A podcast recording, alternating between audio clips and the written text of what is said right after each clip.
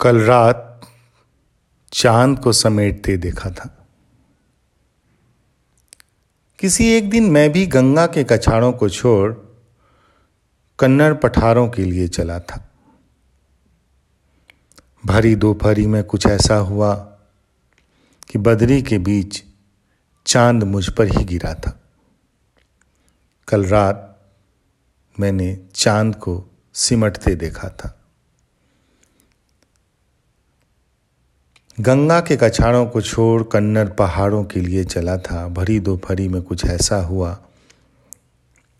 कि बदरी के बीच चाँद मुझ पर ही गिरा था।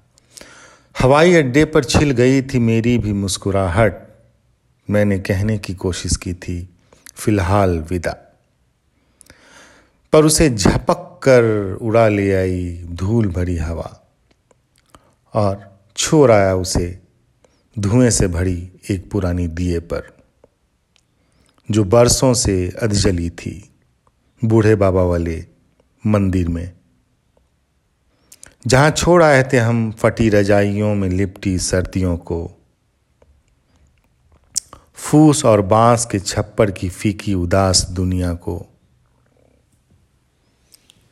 शाम में अधवारा के आकाश तले कुछ भींगी हुई किताबों को और किस्तों में सजी पुरखों की अधिटीले सनातनी कब्र को। करम वाले पीपल के सूखे पत्तों को भी। वे सब अपने हाथों को हिलाकर विदा कर रहे थे मुझे। उन इशारों में भी शब्द थे जो आज तक घूमता है मन के कटोरों में।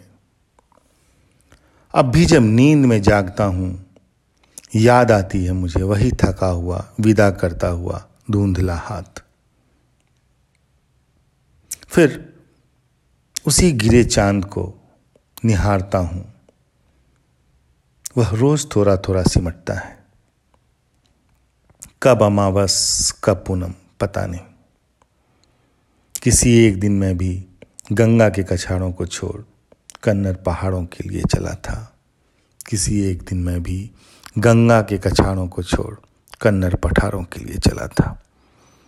यह कविता पूर्वजों के नाम है, चूँकि अभी पूर्वजों का पक्ष चल रहा है, इसलिए मैंने अपनी भावनाओं को समेटने की कोशिश की है।